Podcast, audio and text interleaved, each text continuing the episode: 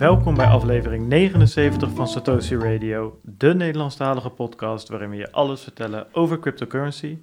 Ik ben Bart Mol en ik zit hier weer met, uh, met Wijnand Luitjes. Met camera. Met camera deze keer. Ja, ik heb de aflevering van vorige week ook daarom nog niet op YouTube gezet, want Ja, we hebben geen, eh, geen beelden. Maar ik denk voor de volledigheid moet hij er ook zonder beeld nog even op.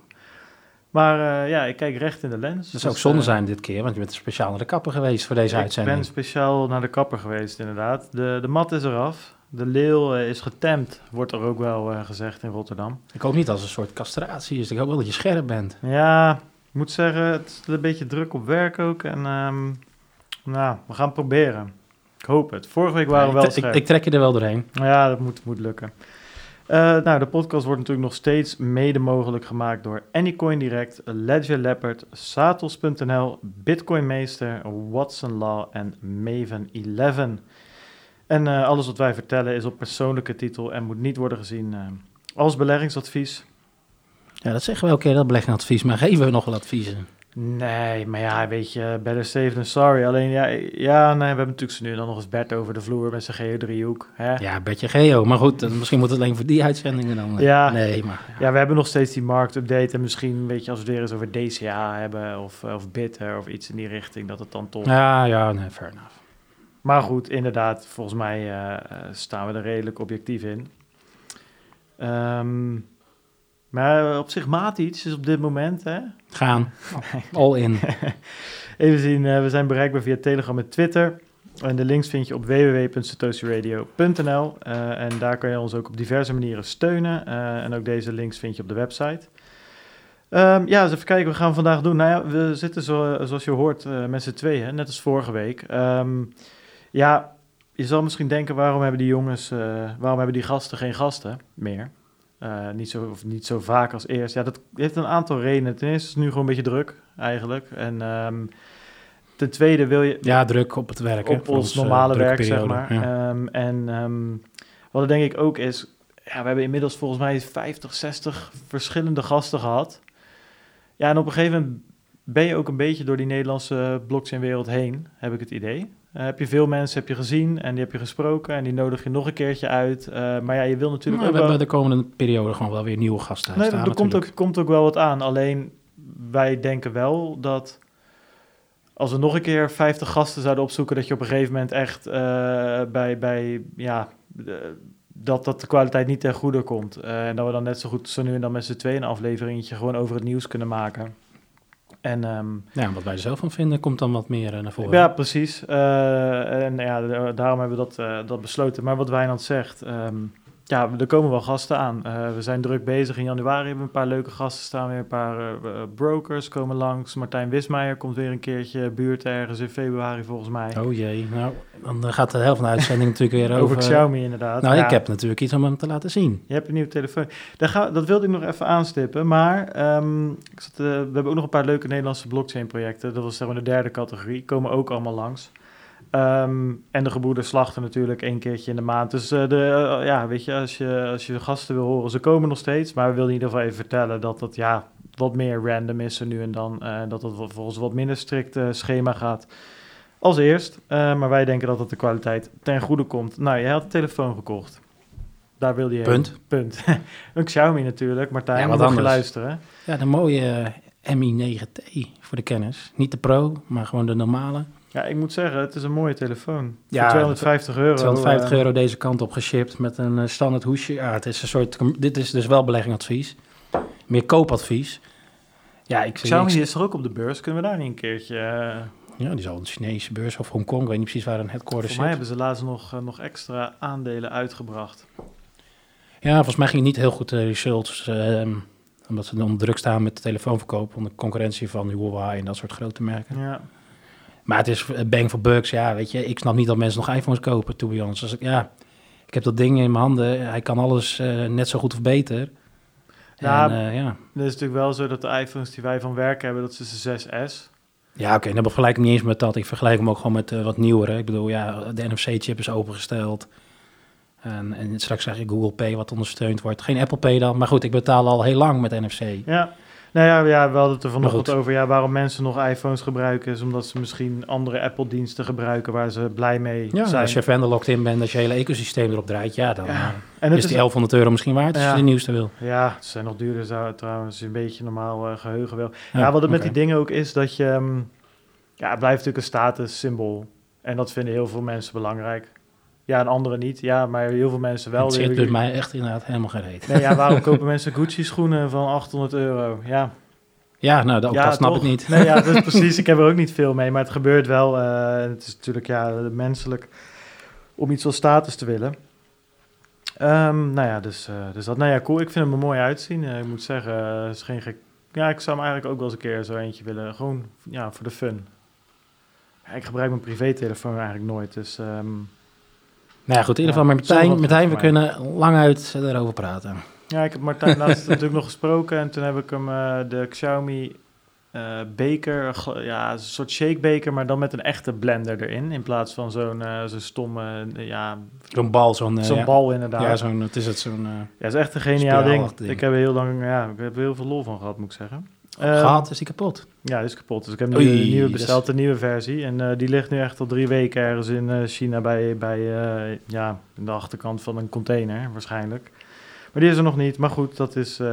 Maar goed, Dat, dat, dat leer je ook van AliExpress. Hè? Gewoon geduld hebben, zen worden, Nou, totdat je pakketje dat heb ik dus niet. Nee. Dus ik, ik weet als ik eraan begin, oké, dat gaat twee, drie weken minimaal duren. Vooral op een manier hoe ik het deze kant op moet laten komen. Ja, Ja, ja, en dan ga je toch elke dag weer even kijken of er een staatsupdate is eh, op je pakketje. ja, is ook zo. Maar goed. We, wilden binnen een uurtje klaar zijn. Dan, ehm, Volgende keer meer. dan helpt dit niet mee natuurlijk. Maar goed, dat is wel, ja, het is een groot gedeelte van ons leven. Dus eh, even kijken, ja, waar gaan we beginnen? Nou, ik, ehm, ik denk dat het goed is om te beginnen met eh, ja, een van onze favoriete onderwerpen, namelijk WWFT, AMLD 5, noem het maar op.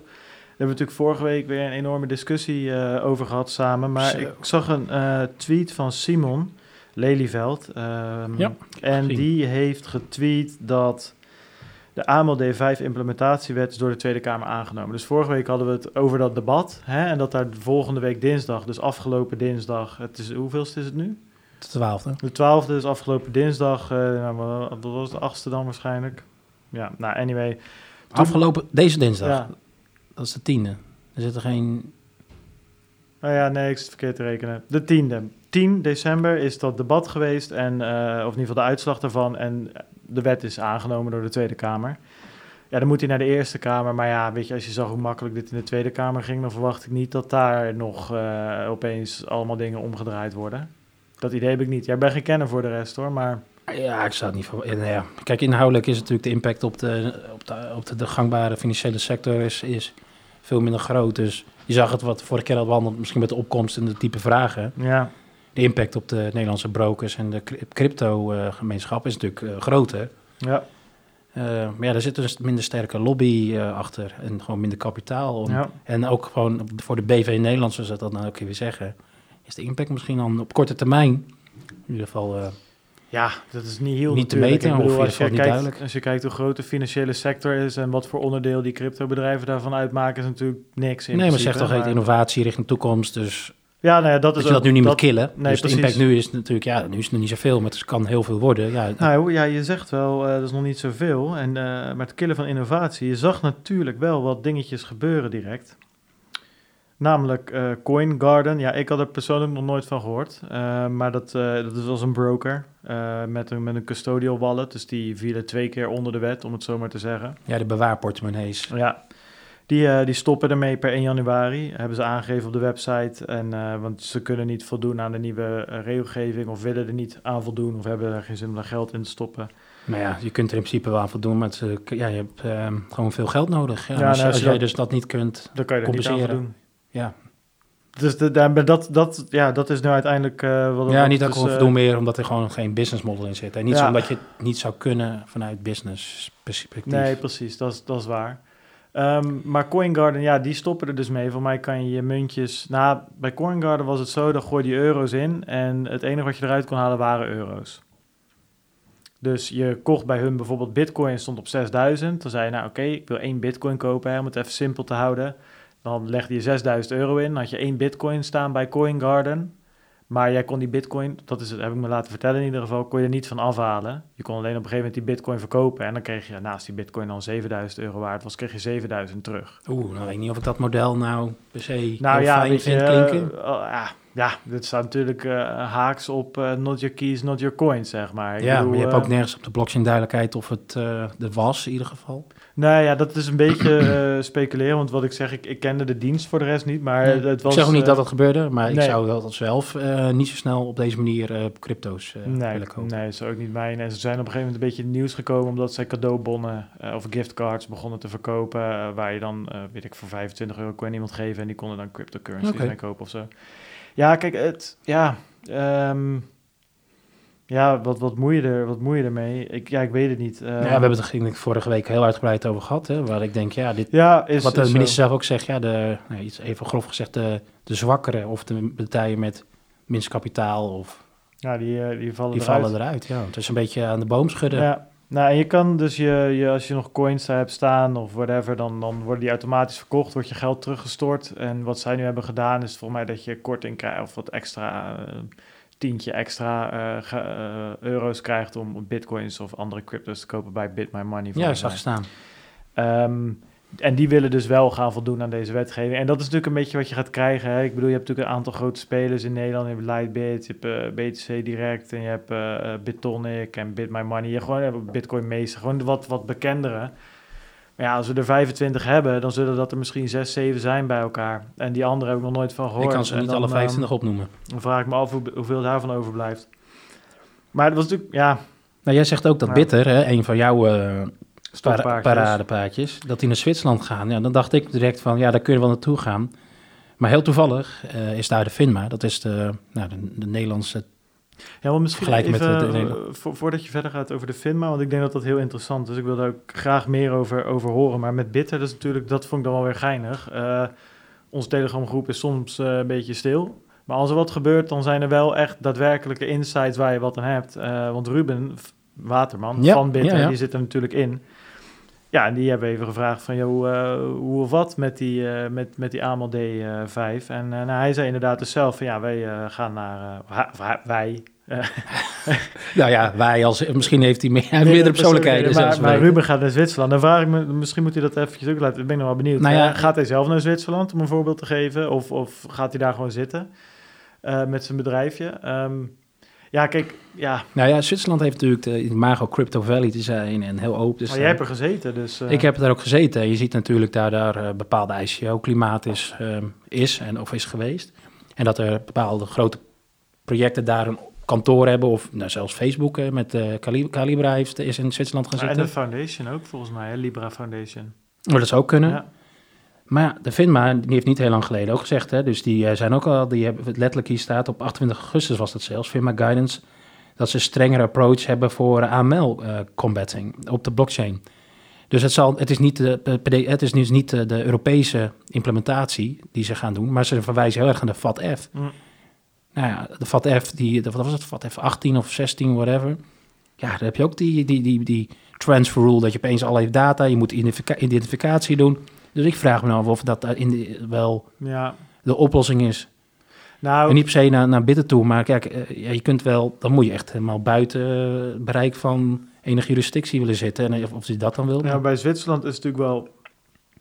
Het fijne is dat je daar eh, buiten de EU zit. Nee, binnen. Deze was... Nou, sorry. Anyway, punt is, wat, wat Ruben aan, eh, aankaart is van... Die regelgeving, die AML D5, willen we best aan voldoen. Alleen in Zwitserland, zei hij in ieder geval, Mhm. is het duidelijker waar ze aan moeten voldoen. En Dat ze zou hebben, kunnen, En ze, hebben niet en ze hebben niet zoveel afgeweken van de Europese richtlijn als, als in Nederland. Dat waren de twee punten. Vooral die duidelijkheid. Joh, ik moet op 10 januari wat gaan doen, maar wat dan?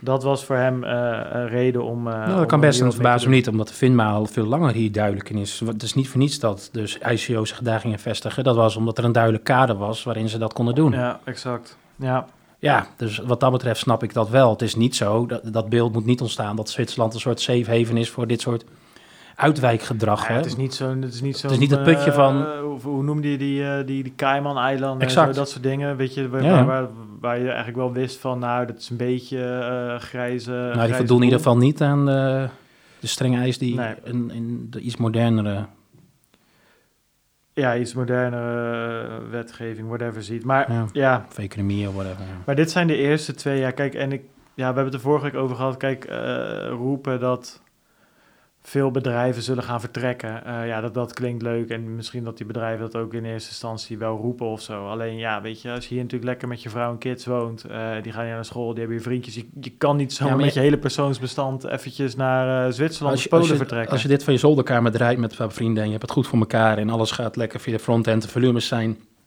te overzien en je kunt het aan, ja, dan is het leuk dat extraatje wat je erbij pakt. ja. Maar om nou je hele hebben en houden naar Gibraltar over te brengen, omdat je daar eh 1000 euro per maand aan overhoudt, even, even grof zegt, ja, dan ga je wel afvragen, waar zit er nou mijn echte Nou ja, precies. Dus daar ben ik, eh, dat, ja, want je kan, je kan niet zomaar zeggen dat je in Zwitserland zit en je business runnen vanuit Nederland, zeg maar. Dat is een beetje het punt. Dat, voor mij denken veel mensen dat, maar dan komt er vroeg of laat ergens, in ieder geval de Belastingdienst achter jou aan. Je kan niet zeggen van, nou, oké, ik zit in Zwitserland en whatever, maar in Nederland run ik eigenlijk de, de hele Ja, ja, toko. je moet daar in principe naartoe. je moet daar gewoon zitten. Je kan niet, alleen maar, zijn. niet alleen maar een brievenbus, eh brievenbusje Nee. openen. Maar ik, ik In zag ieder wat, geval niet op niet, dit, deze bedrijven niet, laat ik het zo zeggen. Weet je, dan moet je toch echt allemaal wel wat slimmere, of slimmere, maar wat geheidere lawyers. En dan kom je echt in ja, en dat, dan eh, je, het- met- of je dat ethisch eh, verantwoord vindt. dat, is Nee, nog, maar- dat is en, nog een tweede inderdaad. Eh, je ziet ook als reactie op de tweet van Simon, zag ik wat eh, ja, eh, over innovatie weer erop naar voren komen. Nou ja, kijk, en, en het- in, hoeva, hoeverre dragen eh 25 losse brokers bij in innovatie? Ja, wat, wat, ze verkopen een munt, even, dit is even grof gezegd, de, de, de bitcoin. Hoezo, per definitie is dat gelinkt aan innovatie? Innovatie is ook het bijdragend protocol voor mij en veel meer dan dat. En hebben we nou zoveel losse brokers nodig, zo, omdat... Ja, wat is, de, wat is de innovatie die hier gekild wordt per se? Nou ja, dat is, ook, dat is ook nog wel waar. Ik bedoel, het is natuurlijk... ehm, er gebeuren erg wat toffe... eh, De laatste tijd zeker, weet je. Zeker natuurlijk van onze sponsoren horen we best wel eens, eh, best wel eens wat. En, en er worden nu apps gebouwd, nieuwe plat, platforms gaan online. Waaraan de, waarin aan de user experience wat gedaan wordt. Zijn Nederlandse klantenservice, zijn allemaal dingen. Maar in principe... De grotere kunnen ook daar de investeringen in doen. Dus hè? d- d- weet je, dat vind ik wel innovatie. Of in ieder geval, eh, of, of Bitonic met... met Ja, als je BL je met- telefoon met, kan kopen eh, opeens, zeker. met, eh, die hebben natuurlijk BL3P, weet je wel. Ja. Die, die exchange, helemaal Nederlands, vind ik tof. Ja, zeker. Ehm, maar in principe, een broker, weet je, een frontend opzetten met een API naar kraken, is een, ja, weet je, het is tof en vet. Ehm, maar ja, innovatie, innovatie, dat is redelijk Ja, het is makkelijk. innovatie voor een eigen sales funnel. Nou ja, kijk, het is redelijk, laat ik het zo zeggen, het is redelijk makkelijk door anderen te kopiëren. Daar onderscheid je niet. De echte innovatie zit in, denk ik, in de user experience, het aanbieden van misschien custodial wallet solutions, om het makkelijker Ja, te nee, maken. maar ook of- in Lightning juist- en dat soort op, op protocolniveau. Op niveau. ja, precies. Of juist heel erg bijdragen aan nieuwe innovaties. Hè. Je ziet bijvoorbeeld, eh Bitonic doet het heel veel door allemaal Grin te sponsoren en dat soort dingen. Anderen doen het juist. eh, we hebben BTC Direct gehad met een hele gebruiksvriendelijke app. Eh, Bitcoin Meester heeft een app, weet je wel. Dus dat zijn natuurlijk...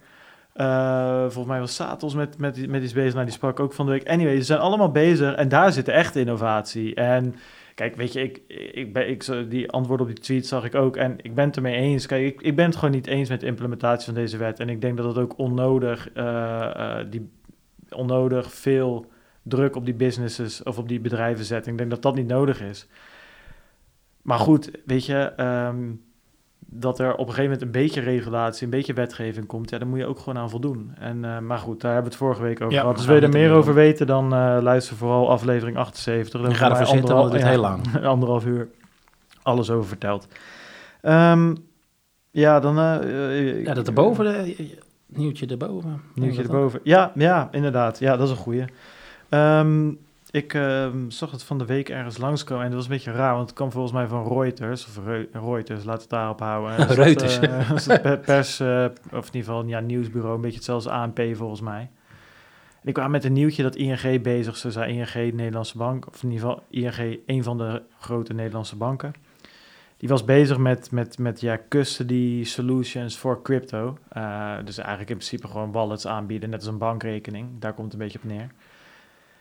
Maar ik vond ze vreemd. Er kwam van Roy- Reuters, weet je wel. Dat, ja, waar die het dan vandaag geplukt hebben, weet ik niet. En dat werd dan wel opgepakt. En uiteindelijk verscheen dat ook op Coindesk en Cointelegraph en whatever. Maar er stond niet zoveel. Nee, dat- In. dit is echt, echt een lege Eh, rails. ben, je, ben je karig eh, nieuws. Maar goed, het zou er dus om gaan dat, dat ING eh, een, een, een, een Ja, ja gewoon nog een, custody, ja, een crypto custody solution aan het bouwen is. Dus gewoon een wallet eigenlijk. Net als dus dat Tiki, nee Tiki, uh, wat was het? Uh, Wally, Wally.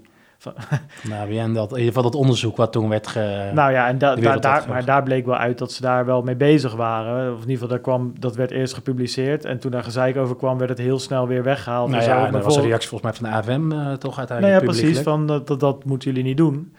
Um, maar het is voor mij publiek geheim, of het is duidelijk met al deze dingen, dat al die banken daar naar kijken. Natuurlijk. Ja, het is wel heel waarschijnlijk dat de infra, of in ieder geval de, de nood bij wijze van al klaar staat, of in ieder geval enorm geëxperimenteerd is. Ja. Dus het is uh, bij wijze van inplug in je netwerk en uh, wat procedures uh, echt live brengen. Ja, en nu natuurlijk met die wetgeving. En, en, en dat vind ik dan wat je wel vaak hoort. En dat vind ik op zich wel, wel een hele interessante. Het zit een beetje tegen de conspiracy aan, maar aan de andere kant vind ik dit ook wel weer hele toevallige timing allemaal. Ja, dit is natuurlijk wel een mooi moment voor die bank om deze markt binnen te walsen. Ja, want die hebben wel het kapitaal natuurlijk. Hè, om dit, en die hebben al compliance afdelingen, die hebben al derde ja, lijn. al zeven, we hebben het over gehad, 7, 8.000 mensen op die KYC uh, eh, Know Your Customer afdeling werken. Ja, dat is natuurlijk een deel van je compliance, maar die kunnen dat inderdaad makkelijker opvangen. Maar goed, uh, dat geeft wel aan hoe CoinGarden ja. dat inderdaad dus niet kan. Nee. Maar ik, ik heb het artikel over het gerucht met name. Um, ja, goed, dat is precies wat je zegt, publiekelijk geheim. Ik heb bij Wally als ik me dat goed herinner, was wel van uh, hoe, hoe fijn, er was iets van een soort vraag van hoe fijn zou jij het vinden als je bij ons je bitcoins kan opslaan of zoiets. Ja, ja. En uh, vul het in. Dat was wel een duidelijke, als ik me goed herinner, dus referentie naar in ieder geval crypto's, bestaande crypto's. Hier staat het tussen de quote is dat het increase opportunities with regard to digital assets on both uh, asset-backed en native security tokens. Er is geen directe link naar een, een, een bitcoin. Hè. Dit gaat, lijkt meer een beetje security tokens of uh, asset-backed, ja, misschien een stablecoin-achtige oplossing. Ik, ik, ik, zie niet per se, dat doet me een beetje denken aan het China-nieuws, van nou, China open, open armen naar blockchain en de bitcoin-koers ja, ja, ja, ramt, omhoog. Nergens zie je dus, in, zelfs in die, nou, die statements die ze zegt te hebben, een, een, het woord bitcoin of Rip, Ripple, nee, zie ik ook nergens terugkomen. Nee, maar dat, Is, dat, is, dat is een goede um, observatie inderdaad. Dat is niet Nee, dat is niet wat ze zeggen. Maar aan de andere kant, ja... En, en, maar los van maar dat... wat voor security tokens zijn er? Ja, niet, maar als zij dus daar dus blijkbaar uh, een infrastructuur voor aan het bouwen zijn... kunnen zij misschien wel het, uh, ja, zorgen dat je daar inderdaad je, ja. je security tokens veilig kunt opslaan... die onder meer regulatie waarschijnlijk uitgegeven kunnen gaan worden... Ja. Je ziet natuurlijk daardoor niet echt, de, echt heel van de grond afkomen. STO is natuurlijk al een hele lang term. Ja, nee, ja, kijk, ja, ja, eens. Maar je ziet natuurlijk wel dat cryptocurrencies nu in de huidige wetgeving steeds meer daadwerkelijk echt wel bij naam genoemd worden. En AML D5 hebben we daadwerkelijk over cryptocurrencies, ja. waaronder Bitcoin. Dat zie je niet. Nee, dat zie je hier niet. Maar omdat het in die wetgevingen wel steeds meer genoemd wordt, kan ik me voorstellen dat dit ook gewoon voorsorteren is. Zodra die wetgeving er doorheen is, dat banken er dan wel wat mee kunnen. Want ja, nu staat het letterlijk in de wet wat we moeten doen. Nou, dan kunnen we het beestje ook bij de naam gaan noemen. Ja, nou, kijk, heel veel zeggen natuurlijk, ja, dit is druist in tegen alles, alles wat, uh, waar crypto dan voor staat. Ja. Nou ja, dat, dat, dat enigszins hè, waar, want ja, je komt weer... Maar goed, wat is de originele functie van een bank? Is, is, is geld bewaren. En toen begonnen ze geld nou, uit te lenen. Ik, ik, las dus van de week, vond ik wel wat, uh, las ik wel wat interessants, dat je natuurlijk wel... Kijk, het probleem is een beetje dat je met heel veel dingen... Um, je hebt maar, nou oké, laat ik zo zeggen. Je hebt maar 24 uur in de dag, 7 dagen in de week. En als je alles in je leven helemaal zelf wil beheersen, dat kan niet. Je kan maar, je moet een paar prioriteiten hebben. Bijvoorbeeld, ik vind privacy heel belangrijk. Nou, prima. Ga ik heel veel tijd van mijn dag, heel veel moeite uh, erin steken om daar veel van af te weten. VPN's te draaien, op een Tor-netwerk uh, te zitten, in een hutje op de hei te wonen, noem het allemaal op. Maar dan kan je bijvoorbeeld zeggen, ja, dan weet ik misschien zelf wat minder af van gezond leven of sporten of hoe ik het snel, snel een bodybuilder word of whatever, weet je wel. Dus je zal ergens, moet je dan gebruik maken van de kennis en kunnen van anderen. Dat kan wel heel veel om privacy geven, maar ja, dan heb ik geen tijd meer om te koken, dus vreet ik elke dag bij de Mac. Dus even een heel zwart-wit voorbeeld. Mhm. Je kan niet alles even belangrijk vinden.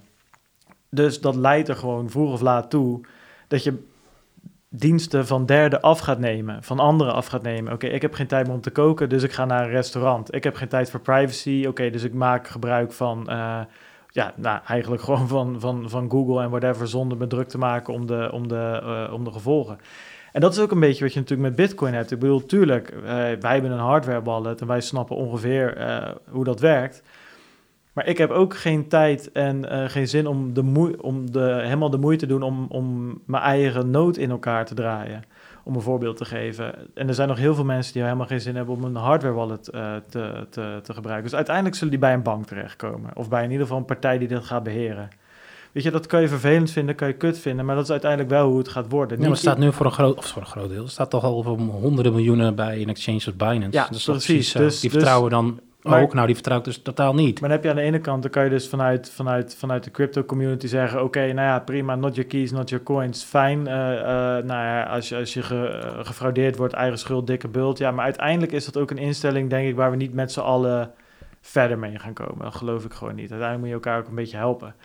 Anyway, waar ik naartoe wil, wat het interessante was, dat je dus bij een bank of bij een andere organisatie die die, custo die, die custodial wallets aan gaat bieden, ja, dan kan je natuurlijk op een gegeven moment ook gaan kijken of er iets van een multi-sig wallet ehm, eh, voorhanden is, of die Shamir Secrets of whatever je technieken je allemaal hebt. Maar dat je dus, ik zet mijn crypto, mijn bitcoin, zet ik bij de bank. Zij beheren dat voor mij. Maar ik krijg wel een, eh, een, ja, een, een, een device mee waarmee ik mezelf kan au- authenticeren. Of die, Ja, zodat je, zij kunnen in ieder geval jouw crypto niet moven, maar alleen jij. Precies. Nou ja, ik ook niet, want eh, de bank die moet natuurlijk Ja, maar ook- die signed gewoon zodra jij, die, die heeft natuurlijk een systeem in plaats. Zodra ik sign, signen zij ook, maar zij kunnen niet... Ja, ik sign niet automatisch als zij zijn. Ja. Dus dat betekent dat zij niet... eh, het hele punt is dat zij niet kunnen fractional reserve banking kunnen doen, want zij kunnen mijn crypto's niet moven. Zij kunnen daar niks mee omdat ik daar altijd toestemming voor moet geven. Dus dan krijg je een beetje dat staatsbank-idee... of in ieder geval gewoon een bank waar je je geld op de bank zet... en het ligt in een kluis. En dat verandert wel een hoop natuurlijk. Want het gezeik, om het zo maar even plat te noemen... met die banken kwam natuurlijk er vandaan dat zij... Nou ja, je hebt quantitative easing, bla bla... maar ook vooral dat zij gewoon eh, allemaal leningen kunnen... kunnen eh, uitgeven met jouw geld als enigszins als onderpand. Noem het allemaal maar Ja, op. ja, en, dat dat kan een heel laag percentage van En- wat ze uitlenen. en dat kan nu niet. nou ja, het kan zolang ze de blockchain in zich maken, als ze daar een frontend op bouwen die niet dus linkt, dan komen we straks natuurlijk op naar de, naar de blockchain. Dan kunnen ze dat natuurlijk nog wel. In hun, als je Ja. een frontend kun je natuurlijk, als Maar dat niet direct gelinkt is aan de blockchain, Ja. dan kun je dat wel weer nog steeds doen. Ja, oké. Je kan dus- toch gewoon dus- zeggen, dus- kijk, hier heb je hem, eh, hier heb je hem, hier heb je zogenaamd je bitcoin, maar eigenlijk op de blockchain hebben we hem helemaal niet. Nee, oké, precies. Maar ja, ik heb het wel hier echt over een multi-sig wallet idee. eh, waar je dan wel echt daadwerkelijk, als ik hem sign, dat, ik hem, dat het gewoon een on-chain Ja, dat, transaction je, is. dat alles on-chain Ja. is. Nou kijk, en, en dit soort partijen hebben natuurlijk wel kapitaal om daar dus de investering voor te maken. Ja, en dat te 100%. realiseren. Ja, ja, ja. Maar het druist dus wel in en, en dat enigszins snap Ja, ik dat dan- gevoel ook wel. Van Ja, wil je nou weer dit soort grootbanken die daar echt de laatste tijd natuurlijk een relatief nou ja, negatief in een daglicht staan. Ja, is dat een goede ontwikkeling? Dat, ja, ja, dus not your keys, not your coins. ja, lo- ja, los van dat, hè, is het, ja, wil je dan weer wil de banken weer in staat stellen om weer zo'n zo'n centrale plek te geven in het eh, nieuwe Nou ecosysteem? ja, kijk, ja, ja Ik zie ook niet in welke partij het nu even Kijk, anders kan doen. maar- liever niet waarschijnlijk. Alleen eh, als je heel realistisch bent, denk ik uiteindelijk, uiteindelijk ne- ja, eh, ga je altijd weer naar een bepaalde vorm van centralisatie toe. Kijk, tuurlijk heb je altijd een, een clubje van 5% die eh, eh, monetaire soevereiniteit het belangrijkste van de wereld vindt. Ja, die zullen hun eigen notes draaien, hardware wallets hebben, whatever. En die zeggen dat wil ik niet. Die andere 95% zeggen het wel. Ja. zo hetzelfde weet ik veel. Eh, weet je, als je naar de sportschool gaat, lekker aan het trainen, heb je ook altijd van die dudes rondlopen die zeggen: Ja, ik vreet alleen maar kipfilet droog. Alleen maar droog. Want ja, ik, tuurlijk kan ik ook proteïnepoeder nemen, maar ja, weet je, die eiwitverhouding die is toch 0,06% minder dan in echte kipfilet. Weet je, nou prima, vreet jij je vol met kipfilet. De rest van de wereld neemt gewoon zo'n shake, weet je wel. Omdat die gewoon niet zo heel veel interesseren, dat kleine beetje Ja, je beschrijft hier gewoon een niche. Precies, en dat is met alles zo. Dus uiteindelijk, weet je, zal de massa toch naar iets toetrekken. En heb ik zoiets van, ja, oké, dan kunnen we wel als, als, als, als bitcoin-maximalisten bij elkaar zeggen... oké, het sterft dan allemaal maar eh, met je gecentraliseerde klotenbank. Maar dat is uiteindelijk ook Nou geen werkbare situatie, denk Als je mainstream adoption nastreeft, dan is het dit bijna onvermijdelijk. Ja. Want ik, je kunt wel inderdaad precies wat je zegt, die notes draaien, et cetera. Dat zal toch ja, een heel klein percentage, dat zal die niche blijven. Kijk, ik, wat- ik, ik zie niet in dat... En dan, en dan denk ik, kijk, natuurlijk moet je dan niet zomaar alle, alle macht teruggeven aan de banken en whatever. Maar probeer dan met de technologie die er nu is, een situatie te creëren waar je misschien het beste van beide werelden hebt. Dus dat ik niet eh, mijn hele pensioen op mijn ledger heb staan en onder mijn, eh, onder mijn bed heb liggen. dat wil ik niet. Ik wil het eigenlijk misschien ook wel graag in een kluis, maar ik wil het niet zomaar aan de bank geven dat zij ermee kunnen gaan beleggen of whatever. Dat niet, maar het is natuurlijk wel enigszins... Kijk, je zegt natuurlijk wel met zo'n eh, wallet waar je twee signatures voor nodig hebt. Ja, Ja, het, het is heel vervelend als zij dus uiteindelijk besluiten de signature, eh, de handtekeningen, de, de private Ja, key ja, van hun kant niet te zetten. nee, precies. Dat, dat zou Dus, kunnen. eh, dus ja, in hoeverre is jouw key dan nog steeds jouw bitcoin? En je geeft dus weer heel veel macht. En, en maar misschien is er dan een soort van smart contracts eh, iets in die ja, dan, richting ja, precies. Dan moet je dus mogelijk. exact, waar- dan zou je dat lightning-achtige constructies of wat, hoe doen ze dat? Dus, dus ja, iets, iets in die richting. Ehm, maar goed, dat, ja, wat je zegt, er zijn zat dingen tegen te werpen daar ook nog. Alleen, maar dan moet je met, hoe heet dat, time locks en dat soort dingen. Maar ik, ik, ja. moet daar, kijk, dan heb ik zoiets, oké, laten we dan in ieder geval proberen een soort van eh, die weg te bewandelen en te kijken wat daar mogelijk is. En tuurlijk moet je altijd mensen ook de mogelijkheid geven, hey, wil jij het helemaal zelf bewaren? Wil jij je eigen noot in Ja, dat elkaar zit in het draaien protocol, en, dus en, dat kan altijd. En in elkaar solderen? En wil je niemand vertrouwen? Dat is prima. Maar ja, het probleem is, dan kom je toch vaak ook weer, ja, dan heb je je private key en die moet je dan weer in een of ander stuk, eh, eh, stuk aluminium slaan en een 30, of nou 30, maar 3 meter in de grond begraven. Ja, ja, het komt de gebruiksvriendelijkheid niet ten goede, weet je. En ehm, ehm, ja, dat zal voor heel, mensen toch, heel veel mensen toch gewoon een drempel worden. En dan, ja, dan hoop ik dat we iets kunnen verzinnen dat zij nou, in ieder geval een betere situatie hebben dan nu. Laat ik het zo zeggen. Maar was er nou ook zoveel geschreeuw vanuit meer de maximalisten toen Bakt live ging bijvoorbeeld? Dat is ook natuurlijk een centrale partij die... ja, kijk, weet je, dat wordt dan... Ja, meer vanuit een, de, macht die zo'n centrale partij heeft. Ik, ik, ik heb daar namelijk niet... Ik, daar was juist een soort hopium zat daarin. Van, Ja, maar dat ligt er ook een beetje aan hoor. Dat, kijk, Eh. sommige dingen worden al een beetje eh, worden wat meer geaccepteerd, omdat het dan de adoptie of eigenlijk gewoon volgens mij heel plat gezegd de prijs van Bitcoin positief kan beïnvloeden. En Bakt, weet je, nou dat geeft dan de mogelijkheid om, eh, om, voor die, om, om, voor die bergen institutionele beleggers die daar staan. om voor die, voor die institutional investors om dan ook te gaan beleggen in bitcoin. En er was dan bitcoin als onderpand, dus dan moest er ook bitcoin gekocht worden. Nou, dat is natuurlijk fijn voor degene die bitcoins hebben. Dus dan wordt dat een soort van geaccepteerd. Al denk ik wel dat de echte maximalisten daar net zo hard tegen waren, hoor, om heel eerlijk te zijn. Ja, dat, ja, nou ja, ik, ik weet niet. Ik heb de, het is mij toen niet opgevallen in ieder geval. Maar misschien, ik, ja, misschien maar- heb ik het gewoon gemist op Twitter, feed of op de nieuwsberichten. Dat kan heel goed hoor. Kijk, weet je, het is, het is nog steeds not your keys, not your coins. Custodial solution. Dus ja, Ja. weet je, als je consequent Nou, dat, eh, daarom gooi ik hem ook op.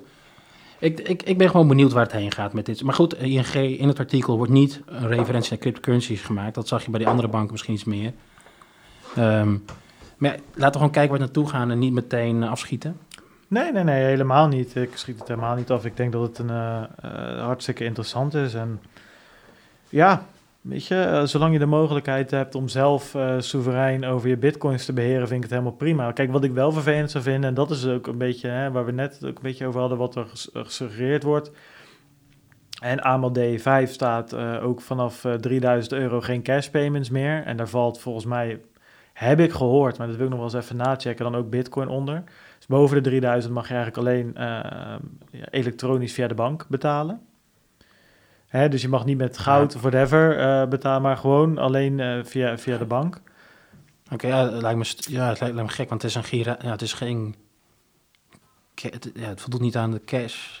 Nee, maar het voldoet ook niet aan giraalgeld. Dus nou, Nee, anyway, ja, dat dat- wil ik nog is- ik wil het even maar nazoeken. ja, maar laten we voor nu even de aanname doen dat je boven de 3000 euro alleen eh, via de bank gewoon mag overschrijven. Dat is één. Nou ja, er worden natuurlijk wat, eh, via deze wetgeving vallen er wat brokers en dergelijke af. Nou, de banken kunnen nu daar eh, via deze wetgeving opeens ook wel in mee gaan doen. Dat is natuurlijk wel oneerlijk hè, eigenlijk, als je het zo is- wil beschrijven. Want jarenlang zijn de bankrekeningen van de brokers tegengehouden. Ja, en, en dus dat, dat heb je dan allemaal een, een beetje bij elkaar. En als het dus uiteindelijk... En dan heb je natuurlijk die, die, die custodial wallets die ook onder de wet eh, vallen. Kijk, nu heb je nog steeds gewoon de non-custodial wallets. Hè? Een, een Ledger, een Trezor, paper wallets, eigen nood draaien, dat soort dingen. Je Dat- eigen wallet dus. dat mag allemaal Ja. gewoon. Maar als er op een gegeven moment ook een soort van besloten wordt van ja, bitcoin betalingen mag je alleen nog maar doen eh, vanuit een custodial wallet. Die dus ook vallen onder de eh, WWFT en AML D5. Dan wordt het voor mij wel een probleem. Ik zeg niet dat we daar nu al zijn. Ja, maar wanneer gaan we er komen? Dat is, eh ja. Nou ja, dat, dat zou een, een Het vervolgstap is een zijn. schaal natuurlijk, ja. En Maar goed, het protocol vo- voorkomt niet dat ik het alsnog ga kan doen. Alleen voor de, voor, de, voor de wet ben ik dan inderdaad strafbaar. Ja, en dat is toch wel heel erg vervelend. Ik bedoel, mijn, mijn auto kan ik ook 160. Maar als ik gepakt word, moet ik wel dokken. Nou ja, daarom. Dus En, dat, is ehm, natuurlijk, en dat is natuurlijk het gevaar van dit soort... eh, Dus dat, eh, en dat, dat is pure speculatie. Ik bedoel, de aluminium hoedjes eh, die zitten op onze koppies. Maar ehm, ja, dat, dat, dat is wel iets wat ik ook niet heel ver gezocht vind of zo. Het is wel, ik zie dat wel. Vat ik F doet zie- het natuurlijk. Het begint er al mee, hè? Met die, wat is de, de travel rule. Je begint al Ja. dingen mee te sturen van, nou, Bart stuurt nu van Kraken naar Binance. Nou, dat is Bart Mol met deze, weet ik veel. Ja, en als dat soort dingen eenmaal bij al die brokers en bij al die exchanges ook in place zijn, ja, dan is de vervolgstap niet zo heel groot om te zeggen: oké, nou, dit is er nu allemaal. Dan mag je nu ook alleen nog maar vanuit deze exchanges, banken, whatever versturen en niet vanuit je eigen wallet. En dat kan je natuurlijk niet verbieden. Nou ja, je zou versturen, je zou Maar dan misschien kon je iets, iets, mee ja, ontvangen of iets inderdaad bij een eh, bol.com zou kunnen kopen. Nou, dat je dus zegt, bol.com mag alleen eh, betalingen eh, ontvangen, of in ieder geval betalingen accepteren, als jij vanuit deze, Ja, exact, vanaf precies. Binance of vanuit... eh, Peer-to-peer kun je natuurlijk gewoon, dat, ja, dat, dat kun je niet voorkomen. Maar goed, dat, dit is speculatie. Nou, daarop door, hè. Dus je zag ook, ik zag dat was op tnos.nl. Dat is niet een bron die we vaak aanhalen per se voor is mainstream media. is mainstream. Dat is ja, dan moet je echt eh, niet... daar moet je echt niet zitten. Nou, ik was er ook heel kort op hoor, want het is een kort artikel. Dus, maar het ging beetje door op, eh, over die Ja, wetgeving. Ik hoor Dat, hier al, ik, ja, dit is alweer dat links eh, geluid wat ik hier hoor. Ja, je nou, bent, ja. eh, wat, wat gaan we... Ik hoor links lullen, rechts vullen. Ja. nee, vertel, verder. Nee, maar ehm, ja, dat ze betaalverzoeken die met Tikkie en banken is natuurlijk enorm veel fraude. Maar daar valt cryptocurrency ook onder. Dus fraude met cryptocurrencies wordt nu meegenomen in, in dezezelfde het, het voorstel. Ehm, maar dan kun je zelfs straffen krijgen tot zes jaar. Dat vind ik dan wel ehm Ik zat hier toevallig laatst... ehm, aanzienlijk.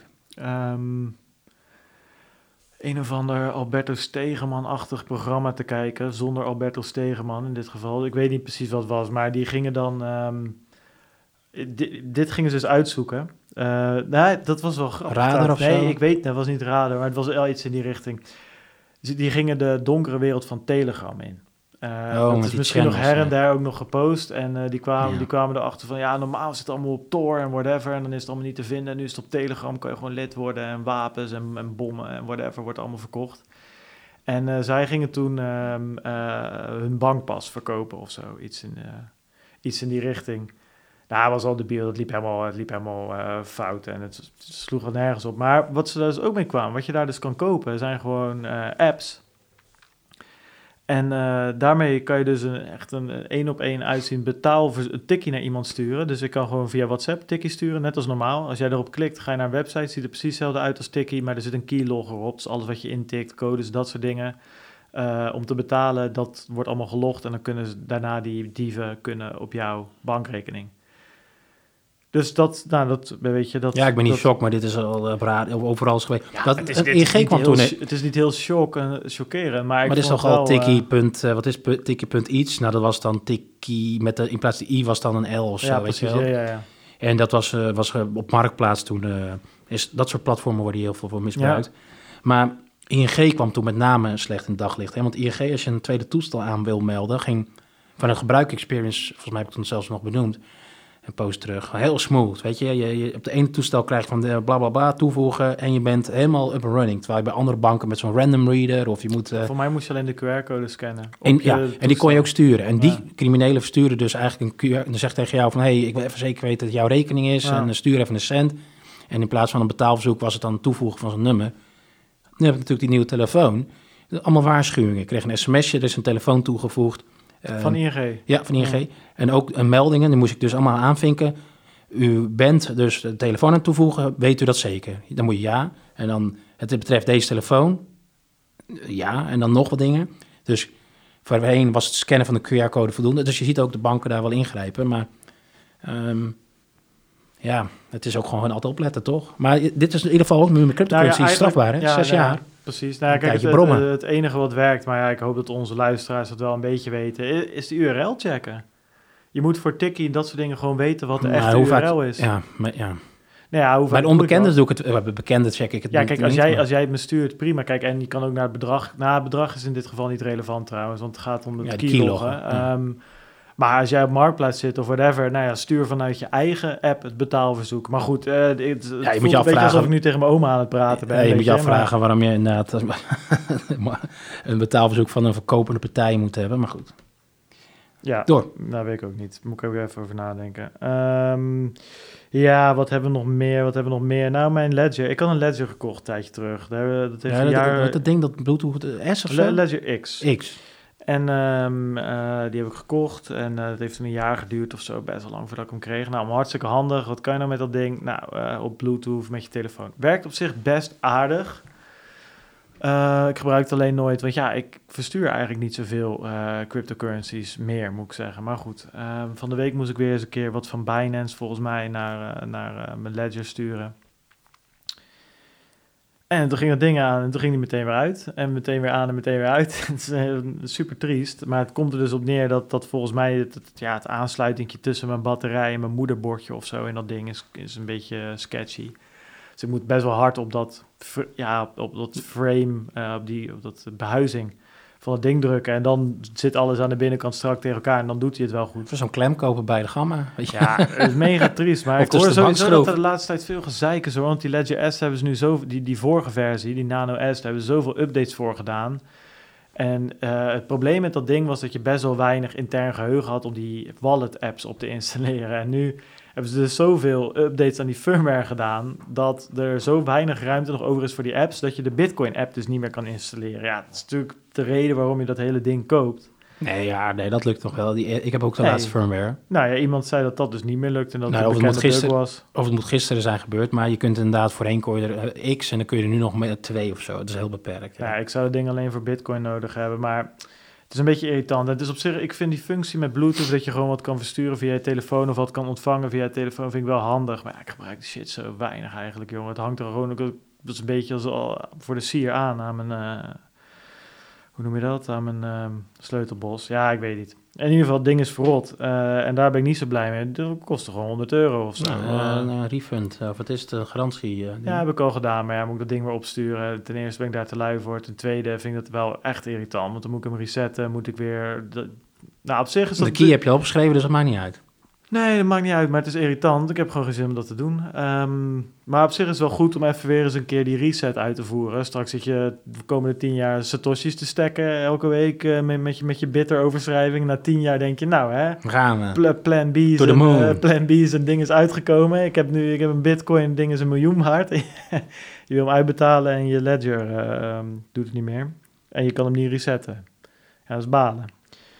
Ehm, ja, toch? Dat zou toch niet anders zijn. Dus op zich is het goed om één keer in het jaar even zo'n resetje te doen op een eh, nieuw device. Anyway, ehm, dit was een introotje voor De keep key, hè? de Keep Key. Dat nou, is niet ook- heel spectaculair, wat maar is dat? is ook een hardware wallet. Ja, ik ken hem eigenlijk helemaal niet. Maar eh, ja, misschien eh, ben ik gewoon niet op de hoogte van de ontwikkelingen op dat platform. Het was een fancy ding, best wel groot zwart blokje eigenlijk. Heb ik even opgezocht. En de Kraken Security Department, of, of, of ik weet niet hoe ze nou... In ieder geval Kraken, de security team, die had daar een, eh, een flaw in gevonden. En die zegt, nou eigenlijk met eh, hardware, als je die in elkaar zet van tot een kosten van 75 dollar... Ja, dan eh, kun je de key ehm, kraken. En Mhm. kun je hem dus eigenlijk bij de private key uit. De, en, en zou je dus transacties kunnen doen. En dat is natuurlijk niet wat je wilt. Het ligt iets Of genuanceerder. wel, als je hacker bent natuurlijk. Nou ja, als je hacker bent inderdaad wel. Ehm, het ligt iets genuanceerder, zag ik in de reactie ook van, eh, van deze partij. Is dat je dus ook wederom wel fysiek eh, toegang moet hebben tot eh, Ja, het ja. apparaat. Nou, dat is vaak met dit soort oplossingen. Dat is ook het voordeel waar je hem überhaupt dat ding verkoopt. Ja. exact. En dat het niet zomaar is dat je voor 65 dollar een, een, een, van AliExpress een, een simpel apparaatje koopt. Je moet daadwerkelijk aan de slag om dat in elkaar te zetten. Dat het niet heel erg eenvoudig is. En ook alle handelingen die je zou moeten voeren niet heel eenvoudig zijn. Ehm, en, en ja, dat ondertussen hebben ze extra maatregelen getroffen om het te voorkomen in de, de firmware updates. Ja, niet heel spectaculair, maar het laat ook wel zien dat eh, we hebben Ledger, ehm, Trezor een tijdje terug. Trezor, Ledgers, alle deze soort partijen ehm, komen natuurlijk in het nieuws met vulnerabilities, met, met open kwetsbaarheden. Die ze dan doorgaans wel onder hele moeilijke omstandigheden uit zijn te voeren. Maar het laat ook zien dat ook dat soort apparaten niet heilig zijn. Ja, En- kijk, dat is een beetje het ding. Hè? Kijk, als jij, als jij 0,05 bitcoin op je ledger hebt staan, nou, dan is dit totaal niet interessant, want dan, dan zijn de onderdelen al duurder dan het geld wat je binnen kan halen. Dus nou, oké, prima. Stel je hebt één of twee bitcoin erop staan. Ja, weet je, dat is eh 8000 eh, of in ieder geval, nou, pak een beetje 13, 14.000 euro of zoiets in die richting. Ja, is al iets interessanter, maar ook nog niet echt interessant, weet je wel. Want tuurlijk, hè, dan kan je die onderdelen wel kopen. Nou, moet je het zelf in elkaar zetten. Dat kost wel tijd. En dan moet ik jouw ledger nog gaan jatten, waarbij de kans groot is dat ik gepakt wordt. Dit soort shit wordt pas interessant als er echt geld te halen is. Weet je, als je het over honderden bitcoins hebt of iets in die richting. eh, waar, waar de reward zo enorm groot is, dat, dat dat prima is om iemand dagenlang te volgen en op een gegeven moment zijn ledger uit de zak te halen. En dat is ook precies ja, maar het dat punt. soort personen lopen niet met een ledger in hun in Exact, jaszak. dat is precies het punt waarom die custodial solutions en die banken en whatever, waarvoor dat voor heel veel mensen, of heel veel, maar voor bepaalde mensen, bepaalde bedrijven gewoon wel heel interessant is. Weet je, die willen Ja, of een niet, fysieke kluis, hè? dat zie je natuurlijk ook gewoon bij banken. Dat, Nou ja, dat, eh, precies, de ledger in een fysieke ja. kluis ligt. dus nou ja, anyway, dat, ehm, Nou, het is, ik, vind- ja, kijk, het, de, de- ik, ja, 75 dollar device will get you into crypto hardware wallet keep key. Dacht ik, oh jee, daar gaan we weer. Eh, maar goed, het, eh, het, het, het is minder heftig, maar ehm, ja, je leest het toch wel eh, met regelmaat in ieder geval. We hebben het wel ja, vaak over het gehad. komt wel. We hebben, we hebben al die, eh, we hebben wat ik zeg, Ledger, Trezor, eens in de zoveel tijd is er weer wat. Maar ja, dan ga je het filmpje kijken en dan zit er iemand, eh, een of andere genie, die zit daar... eh, Oh, dat was met die, eh die, die Treasure of Legend, dat hij dat liet zien welke, hoe dat dan moest Ja, gaan. dat, hoe dat dan ging inderdaad. Super Nou, dat, was allemaal... eh, Maar goed, ehm, ja, weet je, ik bedoel, de meeste hackers hebben dan ook alweer die, die technische skills wel. Eh, ik bedoel, het is niet, ook niet makkelijk om, bij, om een bank te hacken of whatever. Nou, anyway. Nou ja, Nou ja, ik kan dat ook niet. Maar goed, dat is misschien ook geen goede maatstaf daarvoor. Ehm, even kijken hoor. Ja, wat, wat lijkt me nou nog? Wat, ik eh, wil Cryptopia eventjes toch. Ja, dat is toch weer Dat- een hackie, eh, net als in de Nou days. Exact, en die is natuurlijk het begin dit jaar was volgens mij gehackt ehm, voor 16 miljoen. Niet super groot, maar eh, ja, voor in ieder geval eh, de klantbase die ze daar in Nieuw-Zeeland hadden, was dat aanzienlijk. Ze hebben daar nu, eh, dus dat is niet het geval van die man die overleden is in India. Hè, dus dit, dit is Nee, dat gewoon een, een ordinaire ouderwetse hack. Ehm, degene die partij die dat, eh, dat was ook een accountancy, accountancybureau EY daar. was het mij, Nee, dat, die zit op die Indian guy. Oh ja, ja, klopt. Of Indian in ieder geval die gast die daar is, eh, schijnbaar is overleden zou zijn. Die een griepje had gekregen in India. Ja, eerder broekhoest. maar eh, in ieder geval, deze partij ongeveer is er al 7 miljoen eh, van ehm, terug. Dus, ge- of geliquideerd uit kantoor, stoelen, computers, whatever. Dus nou, in ieder geval, de, de gebruikers van dat platform die eh, lijken toch wat geld terug te krijgen. Het is Hm. natuurlijk eh, lang niet wat ze daar hadden staan. Alleen wat deze partij deed, eh, en waarom het ook zo lang duurt, is de, dat het ehm, voor deze partij heel moeilijk is om naar te kijken wie hield welke crypto-assets aan. En waarom? Eigenlijk omdat ze geen individuele wallets hadden. Alles werd naar een één gepoolde adres gestuurd. Ja, Dus het is gewoon niet terug te traceren van... hey, hoe komt... Die- Binance krijgt gewoon je eigen wallet eventjes. Hè? Even grof gezegd, je krijgt een Bitcoin wallet... en dat is een hot wallet... en dat pompen ze over naar hun eigen Binance wallet... en dat wordt dan later wel weer... maar ze hadden ook geen, eh, geen logging in hun back-office systemen. Nou, ja, dat hebben ze dus wel, Ja. maar er is geen reconciliatie mogelijk. En dat betekent dus dat je systeem A met B vergelijkt. Mm, Dus de blockchain, blockchain is in dit geval A. ja, De, de, de, nou, de trading platform engine was B. ja. Ja, als dat niet op elkaar aan te sluiten valt, dan heb je dus geen idee wie wat had. Nee. En heeft, kost dat gewoon heel veel tijd. En, en, en wat net al fractioneel bankieren, dat was dus hier ook gewoon prima te doen. Hè? Dus ik kon op dat platform oneindig zeggen, nou hier heb je een bitcoin, daar heb je een bitcoin, maar op de, in de echte administratie, wat is de blockchain, heb ik ze helemaal niet. nee, Ik kan ze op dat platform veel vaker verkopen aan traders. ja. En ja, dat laat wel zien hè, dat dat, eh, dat dat best wel lastig is. Omdat eh, bij Binance vroeg me dat ook altijd toch af. Hebben die wel daadwerkelijk wat ze zeggen dat ze daar op dat platform verkopen? Ja, en ik zit ook een beetje te denken. Noemen dan Binance, Volgens mij pleuren ze daar ook gewoon alles in één wallet uiteindelijk. Ja, maar jou, je hebt, jij, start daar bij een, een persoonlijke wallet. Ja, dat is waar. En dat daar, gaat, gaat, automatisch. daar wordt gepoeld ja, ja, naar, de, ja. naar de Binance Hot Wallet. En dat, dat wordt met bepaalde thresholds naar de Cold Wallet gestuurd. ja, ja, eens. Dat is waar. Maar Bart Mol heeft in de, in de trading platform, nou, wallet ABCD. Dat is dus ook terug te zien op de blockchain dat jij daar iets heen hebt gestuurd. Ja, Ik heb niet de hele wallets geïnspecteerd. Ik lees hier ook maar gewoon wat ik heb gezien, wat daar stond. Schijnbaar wordt het hier gepoeld. Dus wordt je het, stort je het gewoon op de algemene, ja. algemene wallet. Ja, dat is eh, heel vervelend. Maar eh, Nou ja, ze krijgen in ieder geval wat geld terug. En dat is wel leuk voor die mensen. Voor die mensies. Hey, ehm, ja, nee, ja, dat, dat, ja nou, dat, dat is dan bijna het einde van de Cryptopia-hacken. Daar hebben we toch ook wel, eh, zijn we toch ook wel meer dan een jaar mee zoet geweest uiteindelijk. Ja, het voelt op een gegeven moment als deel van jezelf, hè? Ja, ik weet nog wel, ja, de, de lach in je ogen als het daar weer over ging. Hè? Het was toen echt prime. de- Het was toen, eh, ja, de een naar de In ander. het begin van de podcast, jongen, jij liep, jij liep adressen op elkaar aan te sluiten. Dat was ongekend. het is, eh, ja, dat, dat, dat is van me afgenomen, Bart. Ja, ja, je wordt ook een dagje ouder natuurlijk. hè. Je Ja, ik kan het ook allemaal is, niet eh, bijhouden, Nee, dat, eh, precies. Gaat me te snel. Even kijken. Ja, nu- Ethereum zie ik hier. Ja, en dit keer wel, eh, daadwerkelijk, daadwerkelijk een bericht. Hè? De vorige keer verraste je onze, onze bro- gebroeders ermee. Ja, jou ook trouwens. En mij. Ik had een eh, berichtje uit juni eh, eh, 2014 gepakt, volgens mij. Maar nu, ja, maar dat bleek dus uiteindelijk, dat is gut feeling. Dat is eigenlijk gewoon, had ik dat gevoel van, ja, er moet wat gaan gebeuren. Ja, ja, eigenlijk heb je gewoon Bert en Peter een beetje het voorschot gegeven van schrijf hier nou een keer even wat over. Ik wou net zeggen, hebben ze ook direct gedaan. Een beetje, dan lachen ze in de uitzending, lachen ze je uit. Maar eh, ondertussen, eh, weet je, tikken ze direct zo'n artikel. En maar die eh, kliks pakken, weet je wel. En maar die kliks ook, inderdaad, is ongekend. hey, trouwens, dat is nog wel ga. ehm ehm, zit ik even te denken. Nee, trouwens, dat is, dat is helemaal... Nee, dat Ja, dan nu is het ook cliffhanger. Wat is dit nou? Nou ja, vorige keer zat natuurlijk in de uitzending... eh vroegen we aan Bert van... eh, joh, eh, waarom ligt lekker cryptisch eruit? Nou, dat was omdat er een soort van enorme traffic naar hun website... of in ieder geval, ze hebben hun eigen servers van hun eigen bedrijf... waar ze ook ehm, eh, lekker cryptisch op draaien. Er was zoveel traffic dat, eh, dat die eh, website eruit was gepleurd. Nou, dat vond wel... was het een eh, aanval of was het gewoon in daadwerkelijk... ja, weet ik nou niet precies hoe dat uiteindelijk zat. Dat mag Bert zelf gaan vertellen in de channel, als hij daar zin in heeft. Ehm, maar ik vond het Ja, we wel... spraken natuurlijk vorige keer bereikbaarheid was natuurlijk ja, maar toen, prime waren ze, time. toen waren ze er zelf niet. En nu was het zo dat de website da- daadwerkelijk er technisch uitlag. Dus het was nog niet eens ons kantoor-internet wat, wat zo traag was. Het was daadwerkelijk website eventjes onbereikbaar. Maar hij is er helemaal online. Hé, hey, maar Ethereum, ja, er is een hard fork, ehm, ja, hoe noem je dat, eh, geweest. Ja, de achtste zag ik staan, hè, Ja. sinds het bestaan van die Ethereum. Istanbul. Heet die hard fork. Ja, klinkt goed. Ja.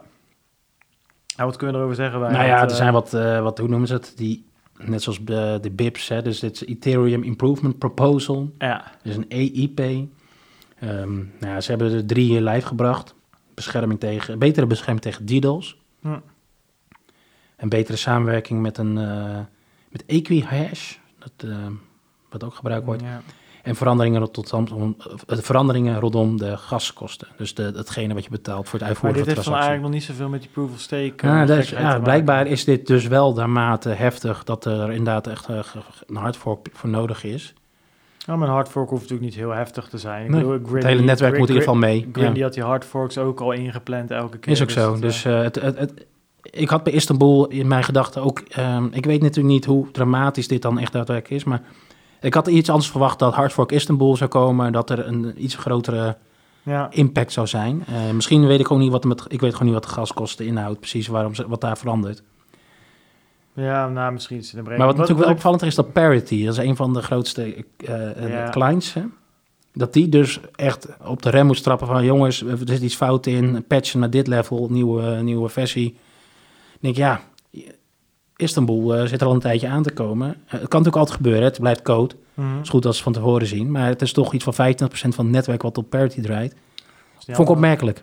Ze hadden toch ook die hack waar toen een, een enorm bedrag ergens in... Uh, dat, dat iemand die kill switch... Uh, dat ja, en het is het vast. Kill commando had aangeroepen van een smart contract... en dat dat toen uh, verdwenen had. Hey, weet je wat ik wel interessant vind? En ja, weet je, dat geeft toch maar weer aan hoe... wat voor vooruit, ja, vooruitziende blik wij eigenlijk hebben. En wat voor enorme... enorme ja, toch wel centrale figuur in de, in de crypto-wereld wij uh, zijn geworden de afgelopen twee jaar. Namelijk dat Vitalik, die zegt dus van joh, weet je, we hebben nu dat Istanbul en nou ja, Proof of Stake zit er aan te komen, maar die ziet ook nog wel een paar beren op de weg. Zou die luisteren? Ja, uh, nou ja, dat zou zomaar kunnen. Um, dus ja, Satoshi luistert wel in ieder geval. Dus. Um, hij zegt dus, er zijn een paar problemen met Proof of Stake. En ik wil er even twee uitlichten. Hij zegt bijvoorbeeld dat het aantal validerende deelnemers aan het netwerk lager is dan verwacht. En dat stakepooling te populair wordt. En dat dat dus tot overmatige centralisatie kan leiden. Ja, dat is precies wat wij ook al gezegd hebben. Hè. Is dat Als iedereen zijn coins op Binance stalt, nou, Binance die betaalt jou die 1, 2 procent die je verdient met steken, maar de stemrechten houden ze zelf. Dus dan zijn ze enorm, uh, ja, of een, een, enorm ja, het is een beetje alsof, uh, alsof één partij in de Tweede Kamer gewoon 80, 90 zetels heeft of zo. Omdat de andere partijen zeggen van, ja prima, weet je, uh, beheer onze zetels maar. Dat zou natuurlijk een beetje vreemd zijn. Nou, dat hebben wij natuurlijk ook niet per se bedacht. We hebben het in ieder geval benoemd. Het is natuurlijk, we hebben het eh, vrij vroeg benoemd en ook bedacht. Um, nee, het aantal validerende deelnemers is natuurlijk ook interessant. Daar hebben we toen met, met Lars ook al maanden terug over gehad. Toen hij voor de eerste keer was. Lars van Ark, waar ook natuurlijk die um, Delegated. Uh, Delegated Proof of Stake al was. Van ja, kijk, weet je, dat, dat, zij hadden voor die delegates gekozen, omdat anders te weinig mensen stemmen. En nu heb je een paar delegates die zeggen van, nou ja, ik ga hier tijd aan besteden. Precies hetzelfde waarom wij op partijen stemmen. Ja, dat is gewoon het hele onze hele democratie, ja. democratie die is opgebouwd. Maar goed, het is wel interessant. En daar, ja, in onze democratie zie je ook, weet je, als er 60, 70 procent van de mensen komen stemmen, is het veel. Dus wij vinden het al normaal dat 30 procent van, van de bevolking niet participeert, zeg maar. Nou, ik kan je vertellen dat dat, dat waarschijnlijk bij heel veel van dit soort coins, met, met het aantal ja, speculatieve investeerders die erin hangt, nog veel minder zou zijn. Anyway, geinig dat hij dat ook uh, zag. Ik zou het leuk vinden als hij ons volgende keer gewoon even vermeldt. Even uh, ad. Ja. Ad Satoshi Radio, dat hij ons mentioned. ja, gewoon ere wie ere toekomt. Uh, zouden we andersom ook doen. dat ehm, doen we bij deze. Ja, Ed uh, Vitalik.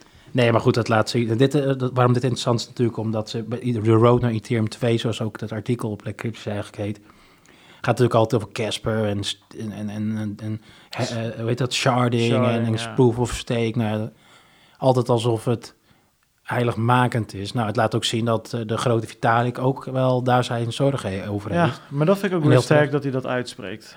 Um, dat vind ik altijd wel, ik vind dat hij wel een redelijk objectieve blik op, uh, op dingen heeft. Uh, ook op zijn eigen Ethereum-project.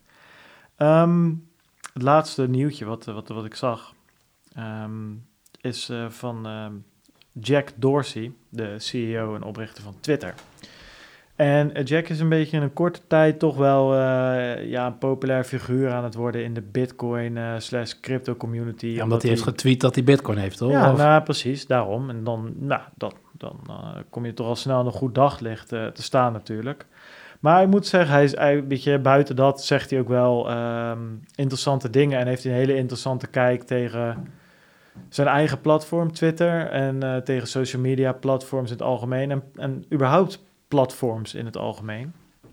Waar natuurlijk ja, eigenlijk de andere platforms zoals Facebook en uh, nou, weet je, al die andere techreuzen eigenlijk steeds meer naar zichzelf toe zien, uh, ja, ziet trekken. Hè? Um, steeds meer macht, steeds meer centralisatie. Ja, ziet hij er wel in ieder geval risico's van in. Dus wat hij zegt, ik citeer zijn tweet, hij heeft een soort van uh, Twitter-thread gemaakt.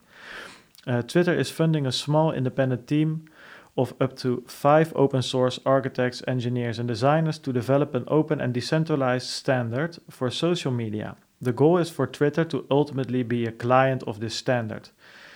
Dus wat hij eigenlijk zegt is dat, dat, dat vroeger in, in, in, in de tijd dat het internet opkwam, werd er juist heel erg gefocust op protocollen. We hebben op internet verschillende protocollen en we hebben het e-mailprotocol en noem het maar op. Dat was allemaal open source. Iedereen kon daar gebruik van maken zijn we steeds meer, zeker vanaf nou, 2010 ongeveer, uh, de laatste decennia eigenlijk, heel erg naar een platformmodel gegaan. Waar je dus eigenlijk ziet dat dat, dat dat helemaal niet open source is, helemaal niet door iedereen gebruikt kan worden. Facebook creëert zijn eigen platform, trekt er zoveel mogelijk naartoe. Amazon doet hetzelfde, Google doet hetzelfde, Microsoft doet hetzelfde.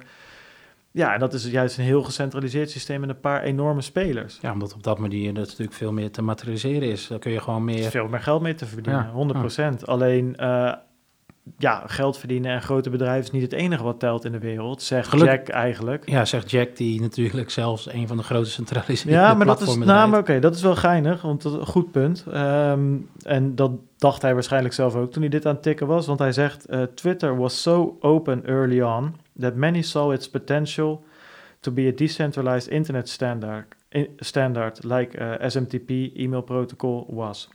For a variety of reasons, all reasonable at the time, we took a different path and increasingly centralized Twitter. Dus hij zegt ook. En was het een open source? Nee, toch? Dit is toch nooit. Nee, nee, nee, maar hij zegt dat in het begin had dat gekund en dachten heel veel mensen: hey, dit kan wel eens net zoiets worden als die andere dingen.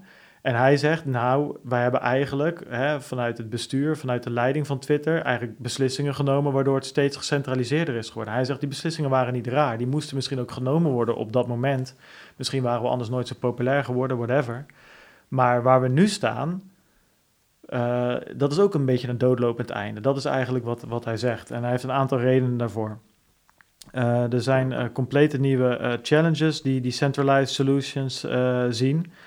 Um, ja, hij heeft het daar over fake news, wat je bijvoorbeeld hebt. Um, dat het bestrijden van fake news op zo'n platform heel moeilijk is. Hè? Facebook heeft dat verschillende malen gezegd, met die rechtszaak met John de Mol ook bijvoorbeeld, dat dat amper te doen is. Um, Even kijken, er zijn allemaal algoritmes die jouw nieuws um, laten zien aan de hand van wat jij leuk vindt. Maar jij hebt eigenlijk helemaal geen idee welke algoritmes dat zijn en hoe je ze, of algoritmes, en hoe je ze kan uh, aanpassen. Dat is een tweede wat hij zegt. En het derde is dat social media eigenlijk steeds meer gericht is en de incentive ligt steeds meer op zoveel mogelijk kliks, clickbait, zoveel mogelijk hits krijgen. En dat doe je door vervelend nieuws te schrijven of, of gossip en whatever. En dat het eigenlijk minder gaat over ja, informatie waar je daadwerkelijk wat aan hebt. Ik vraag me af wat een open social media standaard daarbij kan helpen. Nou ja, dat als jij uh, dat jij dan kan kiezen welk nieuwsalgoritme jouw nieuws voorschotelt. En dat je niet afhankelijk bent van wat Facebook of wat Google denkt dat goed voor jou is, waar zij het meeste geld aan kunnen verdienen, bijvoorbeeld. Um, of dat, kijk, uiteindelijk is het idee dat je dus dat protocol hebt en Twitter haakt daarop in als centrale partij. En als ik het eens ben met de manier waarop Twitter uh, hun algoritmes beheert en mijn nieuws laat zien en content verwijdert of approved, dan kan ik via Twitter uh, gewoon mijn tweets zien. Mm Al zeg ik ja, Twitter, Twitter, dat verwijdert veel te veel. Uh, die lopen, die Jack Dorsey en die anderen lopen het helemaal te censu censureren. Dan kan ik overstappen naar een client die veel meer toelaat. Weet je, bijvoorbeeld wat, nou ja, weet je, een, een, een een forum zoals 4chan zou dan helemaal het andere uiterste zijn, waar eigenlijk niks gecensureerd wordt, maar waar je dus ook een hele hoop uh, shit te zien kan krijgen die je niet wil zien. Dat is eigenlijk wat hij hier volgens mij aangeeft. Ik vind het interessant en hij zegt zelf ook, joh, geen idee of dit kan, uh, maar daarom gaan we het proberen. Dus ja, wie weet werkt het helemaal niet en er zullen allemaal challenges en issues zijn. Maar goed, deze mensen mogen het gaan proberen, uh, dit team, en dan zien we het wel.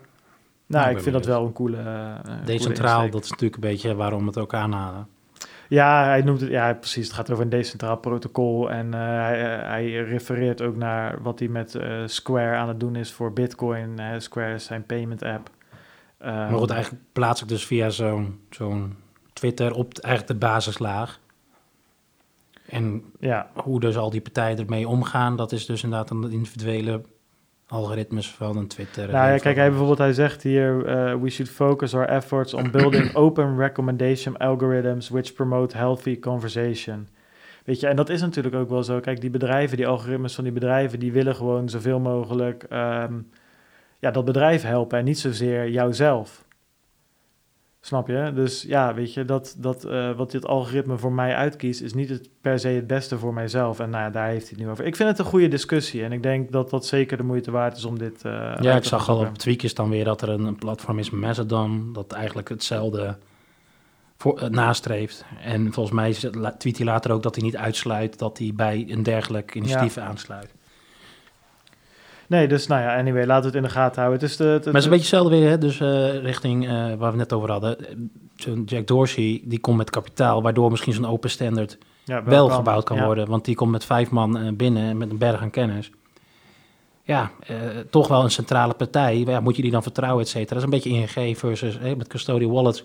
Ja. En, en eventueel bitcoin. Het is een beetje, het, doet me wel, het, het raakt elkaar wel. Ja. Nee, ja, eens. eens. En um, kijk, als het open source is, dan kan een grote gecentraliseerde partij iets maken. En dan kan het daarna uh, gereviewd worden door de massa. En als het uh, oké okay is, dan is het ook gewoon oké. Okay. Um, het heet Blue Sky trouwens, mocht je dat willen volgen op, uh, op Twitter. Ja. ja. of het project, of hoe, je het wil, hoe je het wil noemen. hey, dat was het nieuws voor deze week. Hebben wij natuurlijk nog de marktupdate. Um, GO3 in de aanslag. GO3 ook in de aanslag, inderdaad. Um, nou, wat wel geinig was deze week, um, is dat uh, een aantal Binance EAO-projecten, uh, dus uh, wat was het, Initial Exchange Offerings, ja, die gingen wel lekker de afgelopen tijd, gingen goed omhoog. Hè? Je had Matic, die, die was over de ja, over de loop van een aantal weken volgens mij een keer vier toch wel gegaan. En eh, Harmony zag ik, eh, zag ik omhoog gaan. Het ging allemaal wel goed. En ehm, op een gegeven moment zag ik wat langskomen. Ehm, of ik werd wakker. Dat was voor mij ergens van de week. En eh Matic, die was dus in, eh, ja, in de loop van voor mij twee of drie uur 70% eh, gezakt. Ja, dat is toch... Ja, bizar. ja, toch? Ik, ja, kijk, weet je, het interesseert me voor de rest geen reet. Maar ik, ik zat te kijken en ik dacht van, nou, dit, wat, dit, wat, hoe kan dit nou weer? Ja, ik bedoel, we hebben wel meer drops gezien, maar dit is echt, eh, dit, dit leek een beetje op Confido, die net hadden bekend dat, eh, dat ze al, eh, Ja, dat is natuurlijk- al het geld kwijt ja, en waren. nu komt meteen een speculatie dat dit natuurlijk dat die foundation die zelf heeft hem bijgedragen. Want er was meteen weer iemand, Bruce of Bryce Weiner, die met tweets komt. En die heeft heel makkelijk gewoon de foundation wallet op je IT-scan gepakt. Ja, en dan zie je gewoon over een langere periode flinke hoeveelheden van de foundation richting Binance gaan. Ja, Ja, het zegt niet dat de foundation in één keer eh, daar een berg aan, aan Matic tokens eh, verkoopt. Maar het, het, het, het, het sterkt niet eh, dat het verhaal dat, ehm, dat er geen invloed van is geweest. nee, ja, want wat CZ van Binance zegt, Ja, joh, eh, we looking into it, Ja, bla bla bla. En eh, nou, ja, het Matic team of Matic, whatever. Ik zit nu ook te denken, is het Matic, Matic? Ik zeg altijd Matic, omdat die voetballer eh, zo heette. Zo heette nog steeds trouwens. Anyway, ehm, die zegt van ja, nee, dat hebben ze niet gedaan. Hebben we gecheckt. Eh, het was eh we looking into it, bla bla bla. Maar het was waarschijnlijk een paar grote traders die eh, aan het dumpen waren. En ja, nou, schrikreactie, schrikreactie. En toen is iedereen gaan dumpen. Ik kan ook. Ja, Het, ik sluit dat ook niet uit. Ik bedoel, ik heb gekkere... Nou, schrik- trouwens, dit was wel een gekke dump hoor. schrikreactie 70%, dat zie je... Niet vaak. Maar hij ging natuurlijk wel Wel weer daarna wel weer wat omhoog. Maar hij is nog steeds wel door de helft. Of voor mij stond hij op 5 zoveel. En nu staat hij op 220, 230. Te Satoshis speculeren. hebben we het dan over. eh, ja, maar eh, ja, de CEO van Binance heeft ook geen... ehm, die heeft er niks aan om te bekennen. Mijn platform heeft een georganiseerde dump mogelijk gemaakt. En eh, wij hebben het met onze engines niet gezien of, of nou ja, hij ging daar wel op in. Zeg maar, hè. Stel dat dit grote traders zijn die, die dit dumpen. Is dit dan iets wat je moet gaan voorkomen? Of is dit gewoon iets wat... Ik vind grote traders die zelfstandig positie hebben opgebouwd, vaak dus via de pre-sale of eh het andere vermogen. Mm, Nee, misschien niet. Maar de foundation zelf staat, als die, het, als die Ja, nee, dat- staat dat- Doosje sterk. Nee, dat, dat, dat, dat is... Dat en er zijn gewoon, de, de zijn. e-scan die ligt natuurlijk niet. Dus het is gewoon, je ziet, ik Nee, heb een paar kunnen gevolgd. dingen naar bijna sturen en dat gewoon elke maand netjes verkopen om een funding. eh, ehm, ehm, Ja, maar de frequentie is veel vaker. Ja, Maar, oké. laat ik het laat ik het zo, je, je hebt het voor de uitzending ook over gehad. Waarom zou ik dat doen? Waarom zou ik alles daar naar bijna sturen? Elke week een beetje of elke dag een beetje. En dan in één keer, in één uur, dump ik alles. Weet je, dat, dus misschien gebeurt er vandaag ja, morgen wat. ja, precies. Misschien hebben ze het helemaal verneukt en hebben ze ruzie in het team. Maar goed, Koffiedik kijken. Dus koffiedik kijken. En dit is, eh, nou ja, dan weet je zeker dat de SEC achter je aankomt. Dus dat soort geintjes uithaalt. En dat vind ik ook voor grote traders trouwens. En Warren Buffett, je hoeft het niet te proberen om even zijn, eh, zijn, meerderheidsbelang te dumpen in een of ander eh, bedrijf. Dat kan niet, dat moet je allemaal aankomen. veel volgens mij. maar dat is toch als het op de normale beurs fluctuatie veel te hoog is, dan mag je niet meer handelen op die eh, specifieke. Nee, precies. dus ja, en hier ook- min 70, ja, dat is natuurlijk ongekend. Ehm, ja, we zitten al eh, op een uur en acht dan minuten. klappen we eruit met onze eigen geodriehoek, denk ik. De prijs. Ik leg de geodriehoek op. Vorige week Wat zegt hij? 7359 euro. En deze week 7200 dollar. Eh, en vorige week ook dollars trouwens. Hm. 7200 dollar. Ik leg mijn geodriehoek erbovenop. En ik zie het nog steeds weinig. 7200. Blijft 7200. Gebeurt helemaal niks. Jongen, jongen, jongen. Geodriehoek. Ik heb er Zo'n ding is betrouwbaar, hè? Ja, ze zijn prachtig. Prachtige dingen. Ja, je hebt mooie tijden, eh, weet je, na het meegehad. Op de basisschool hebben we natuurlijk die, die, die kennis al Ja, opgedaan. Ja, totdat de hoekjes afbraken. hè? ze braken wel snel. Ja, ik denk dat Bert wel een echt, echt een hele luxe geodriehoek heeft. Van staal. Van staal misschien, ja. Misschien, misschien wel van staal. Misschien kan we die inderdaad. volgende keer meenemen. We, Ik zie Bert al zitten, net als, net als zo'n piratenkapitein, weet je wel, met van die enorme apparaten om, met die, om, met die, om van die cirkels mee te tekenen en, en, en om de maan mee af te lezen. Maar goed, ja, hij is er niet op dit moment, niet in de studio, dus hij kan zichzelf niet verdedigen. ja, weet je, 7200. maar dat is juist het moment dat je hem aan moet pakken, hè? Ja. Ja, ik zie hier wel, als ik nog, nog eens een keer zo goed eventjes eh, naar mijn geodriehoek kijk, Oh, je, Ja. ik zie je knijpen. Ik kijk echt dus. Ja, het is wel een bepaalde bullish eh Diversion. divergence die ik toch weer zie. Maar ja, die zie ik elke week Wij staan weer op terugkomen. 18 graden bij deze eh, specifieke... Ja, dan weet je dat je wel eens met een hele rotgang omhoog kan gaan. Potverdorie. ja, en de Ik weet ook helemaal niet wat al die lijnen op die geodriek betekenen, joh. Wat is dit allemaal? Ja, Ja, graden zijn dat. maar wat staat er in het midden dan? Nog meer. Daar staat GEO-driehoek. Letterlijk. Anyway, hey, ehm, 7200 jaar, weet je, we gaan het zien. Ja, ja, Eh, ik, ik hoop dat hij nog even zo, eh, zo blijft. Hè. Dus eh, vind- ik vind het een mooi, eh, ehm, Voelt goed? mooi, mooi prijsniveau om gewoon die Satoshi's een beetje te stacken. En ja, ja, voel me hier wel goed bij. En we gaan het... Kijk, eigenlijk als het toch over marktupdate... Ik leef toe naar volgend jaar... Tweede helft van vor- volgend jaar. Als we die halving gehad hebben... en dan dat half jaar daarna tot aan december. Dat, dat wil ik gewoon wel zien. Iedereen heeft het daar nu over. Dan moet het gaan gebeuren. Nou, prima. Dan wacht ik dat netjes af. En dan gaan we dan wel eens kijken. als eh, het plan B-model dus nou, niet li- lijkt te kloppen. Wat het, of het dan Ja, nou, dat, shit show naar beneden. Precies, daar ben- koffie. daar- Dan daar- komt die koffie weer aan. Ja, maar daar ben ik dus ook benieuwd naar. Zeg maar als, nou, als die, models ook wel, eh, als die modelletjes wel uitkomen, dan, zit, dan heeft mijn eh, Satoshi stacking eh, strategie van nu, eh, dat, eh, dat levert me dan eh, een leuke vakantie op. En als het niet zo is, dan ben ik het kwijt. Maar dan hebben we wel zo'n chaos in de Bitcoin-wereld dat ook alweer interessant moet worden natuurlijk. Dus eh, Zit ik, eh, ja, dan zit je inderdaad, eh, nou niet voor een dubbeltje op de eerste rij, want eh, ja, je zit toch al maandenlang eh, ja, voor Satoshi's op de eerste rij. Ja, ja. Nou, anyway, we gaan het zien. Hey, ehm, dat was hem weer, denk Ja. ik. Eh 1, minuut en 10, of 1 uur en 10 minuten, dat is voor ons doen eh, toch, toch redelijk rap. Een soort Ehm, halve dagen. Maar eh, Wat? halve dagen gevoel, weet je wel. Dat je, Ja, lekker vroeg naar huis vandaag, dus eh, dat is fijn. Hey, eh, ja, ik, ja, natuurlijk. Dat, dat doe ik elke week. Dus ehm, ja, je mag het ook een keertje doen, Nee, ik zo. wil meer het pand, hè. Dus Ja, niet zozeer de, de, Ja, de show. Zal, zal ik doen. Ik zal eerst de show afsluiten. Hey, vond je deze podcast leuk? Join onze Telegram groep, volg ons op Twitter. Alle links kan je vinden op www.satoshiradio.nl. Ik zal ook zorgen dat deze aflevering weer netjes op YouTube komt. Daar kan je hem luisteren. Volg ons ook op YouTube. Druk op het eh, subscriber belletje en dat soort gekke like. Like het. Like het gewoon, weet je. Share het. Like, share, alles. Ehm, een review op iTunes, dat kunnen we altijd wel waarderen.